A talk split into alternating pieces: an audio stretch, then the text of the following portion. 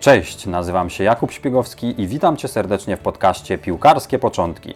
Jest to podcast dla trenerów piłki nożnej pracujących z najmłodszymi dziećmi. Tematem drugiego odcinka będzie dribbling. Dribbling oraz to, jak go nauczać, jak go doskonalić, na jakie szczegóły zwracać uwagę. Wszystko na temat gry 1 na 1. No dobra, może nie wszystko zupełnie, bo przez 10 czy tam 15 minut nie da rady wyczerpać tematu, ale postaram się przekazać Ci jak najwięcej praktycznych informacji. Wspominałem już w pierwszym odcinku podcastu Piłkarskie Początki o tym, że u mnie już bardzo rzadko na treningu pojawia się pytanie, czy będzie dzisiaj mecz. Natomiast to pytanie zastąpiło inne pytanie, czyli czy będzie dzisiaj jeden na jeden.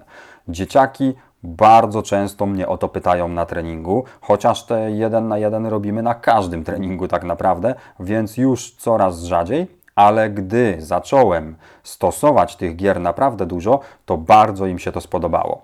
I dlaczego tak im się spodobało?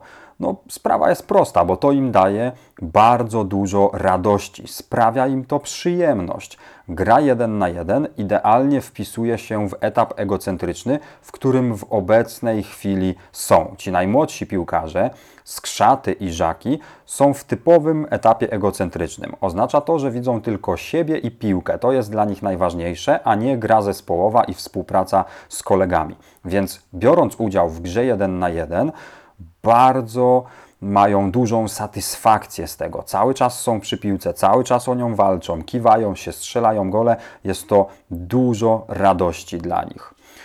Kolejna bardzo ważna rzecz to gry jeden na jeden, nauka i doskonalenie driblingu. To jest bardzo atrakcyjna forma dla dzieci, bo jest po prostu rywalizacja. Dzieci uwielbiają podejmować wyzwania, kiwać się, grać właśnie jeden na jeden i strzelać dużo bramek. Uwielbiają wygrywać. Ta rywalizacja podkręca też intensywność, bo jest to dla nich atrakcyjne, więc te ćwiczenia są bardzo, bardzo intensywne rozwija ich kreatywność, no bo nie ma dwóch takich samych gier jeden na jeden. Zawsze zawodnik zachowa się inaczej, zawsze zawodnik przy piłce może zachować się inaczej. Mamy kilka bramek, różne gry jeden na jeden, więc tam naprawdę jest potrzebna duża kreatywność. Więc dzieci w związku z tymi rzeczami też bardzo to lubią. I muszę tutaj jeszcze dodać, że brakuje tego naszym seniorom w naszej lidze, w naszej ekstraklasie, dorosłym piłkarzom, a nawet jeszcze niektórym młodzieżowcom tego błysku, tych, tych indywidualnych umiejętności, tej umiejętności pokonywania przeciwnika w pojedynku, w grze jeden na jeden. Więc my musimy się naprawdę tym zajmować. Taki trening, gdzie uczymy się, doskonalimy dribbling, jest też dobry z wielu różnych powodów. Poza tym, co wspominałem, że to jest ogromna doza radości, jest rywalizacja na treningu, wysoka intensywność, rozwijamy też kreatywność, to jest to także wszechstronny rozwój, bo taka gra jeden na jeden to wiele, wiele elementów, nie tylko piłkarskich, ale też motorycznych. Ale o tym za chwilę, rozwinę jeszcze temat. Poza tym, to też dużo kontaktów z piłką. Dzieci w pojedynku przy grze jeden na jeden cały czas mają piłkę blisko siebie, więc tych kontaktów jest dużo. I teraz, skoro wiemy już, dlaczego zajmować się dribblingiem już od najmłodszych lat w każdej grupie wiekowej, to warto sobie powiedzieć, przypomnieć, bo mam nadzieję, że to wiesz, czym tak naprawdę jest dribbling. Dribbling to złożony element techniczny, który składa się z trzech elementów: z prowadzenia piłki, z gry ciałem i z wodów. Prowadzenie piłki, gra ciałem i z wody to trzy elementy, które dają nam dribbling. Oczywiście do tego dochodzą także inne rzeczy, inne rzeczy piłkarskie, bo jeśli gramy jeden na jeden, to są też przecież strzały, bo robimy kilka bramek, małych bramek, grę jeden na jeden ze strzałami. Coś po tym dryblingu musi występować, więc strzały też doskonalimy. No i oczywiście także odbiór piłki, bo skoro jest gra jeden na jeden, to poza atakującym jest też broniący i on też ten element rozwija. Warto też wspomnieć o tym, o czym przed chwilą mówiłem, o tym wszechstronnym rozwoju. Wiele elementów piłkarskich, ale także motorycznych. bo przecież doskonalimy szybkość, zawodnicy jak najszybciej działają na boisku z piłką i także bez piłki.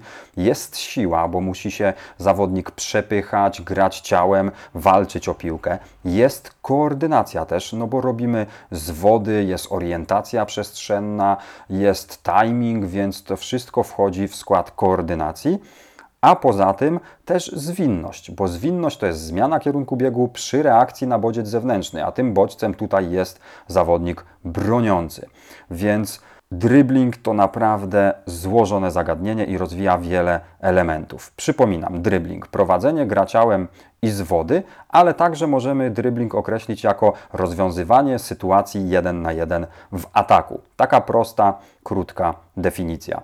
I trzeba się tym zajmować od najmłodszych lat, od samego początku, doskonalić później w każdej grupie wiekowej, ale na początku trzeba też uważać, bo jeśli przychodzi do Ciebie początkująca grupa skrzatów, to nie może być tak, że od razu wchodzimy na głęboką wodę i robimy takie pełne, typowe gry jeden na jeden. Najpierw musimy dać podstawy, żeby ta piłka, mówiąc kolokwialnie, nie odbijała się od tych zawodników, bo wtedy tej gry jeden na jeden nie ma. Dlatego w tych początkujących grupach zacznijmy spokojnie, prowadzenie piłki, zwiększajmy tempo, dodajmy powoli przeciwnika i dopiero przejdźmy do typowych gier 1 na 1.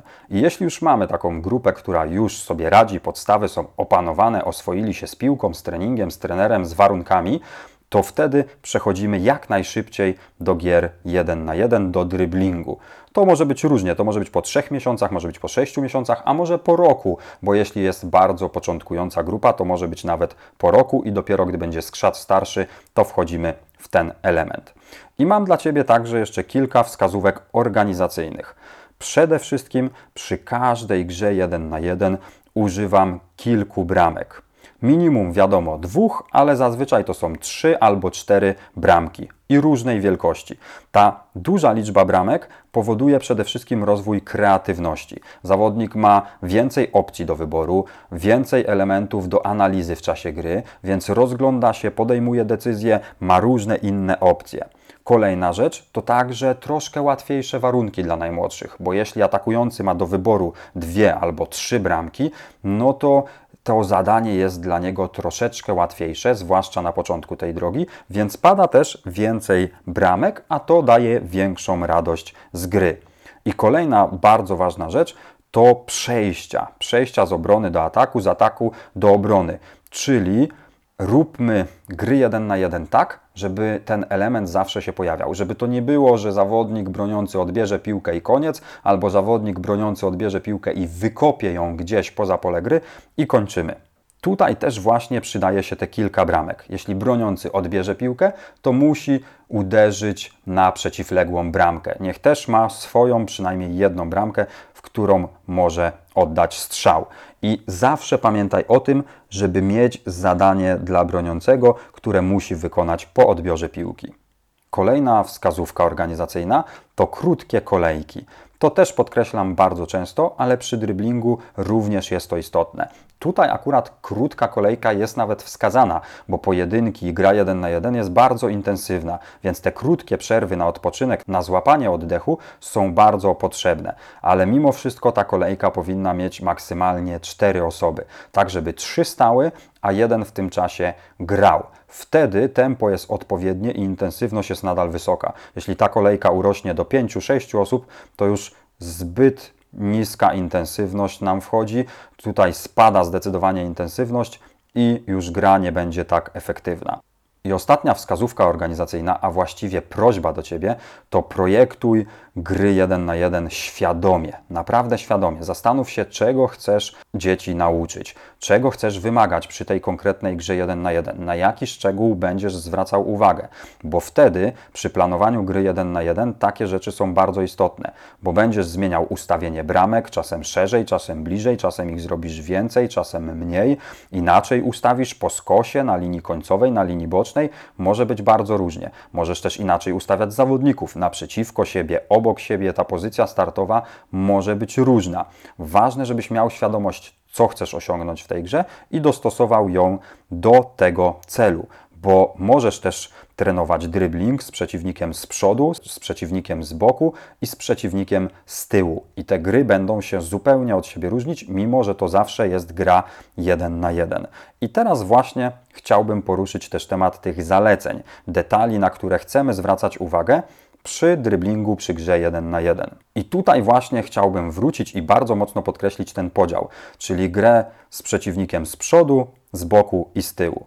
Zaczniemy od tego pierwszego wariantu. Gra z przeciwnikiem z przodu, czyli twarzami do siebie. I dwie rzeczy, na które najbardziej chcę zwracać uwagę przy tym wariancie gry, to po pierwsze wykorzystanie szybkości prowadzenia piłki, żeby się zawodnik porządnie rozpędził i czasem nawet wystarczy minąć obok zawodnika broniącego, przebiec szybko obok niego i nie trzeba robić żadnych innych zwodów ani cudów, żeby wygrać ten pojedynek. A druga rzecz to unikać zatrzymania, czyli wykorzystamy tą szybkość i nie zatrzymujemy się, bo wtedy obrońcy jest łatwiej odebrać piłkę. Drugi wariant, czyli gra z przeciwnikiem z boku, można powiedzieć bark w bark.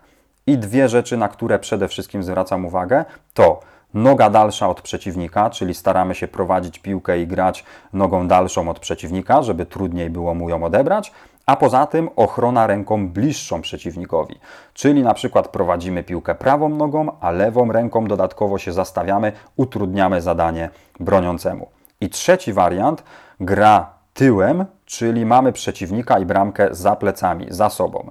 Dwie rzeczy, na które szczególnie zwracam uwagę, to po pierwsze, jak najszybciej trzeba obrócić się w stronę bramki, żeby widzieć swój cel, widzieć co się dzieje na boisku, a po drugie, w momencie przyjęcia piłki już robić ruch, przyjmować ją kierunkowo, nie zatrzymywać się. Podobnie jak z przeciwnikiem z przodu, tylko tutaj troszkę to inaczej wygląda, bo trzeba zrobić ruch, przyjąć piłkę kierunkowo, zrobić jakiś zwód i od razu obracać się w stronę bramki.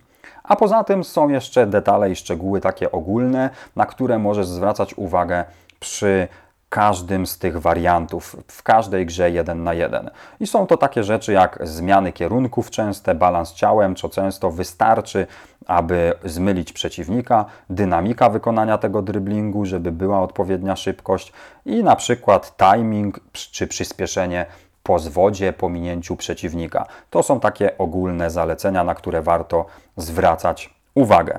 I tymi detalami, zaleceniami, na które musisz zwracać uwagę, chciałbym już zamknąć ten odcinek.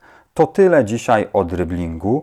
Jeśli chciałbyś więcej takich wskazówek, praktycznej teorii wraz z zaleceniami, o których tutaj zacząłem, ale ich jest dużo, dużo więcej, oraz chciałbyś poznać dużo środków treningowych na doskonalenie i naukę dryblingu, przede wszystkim rozmaite gry 1 na 1, to zajrzyj proszę na stronę www.piłkanożnadladzieci.pl łamane na dribbling pndd.pl ukośnik dribbling. Tam znajdziesz mojego e-booka, który porusza właśnie dokładnie temat dribblingu, rozwija znacznie to zagadnienie i znajdziesz tam naprawdę, naprawdę dużo przydatnej wiedzy z gry 1 na 1 dribblingu, z rozwiązywania sytuacji 1 na 1 w ataku.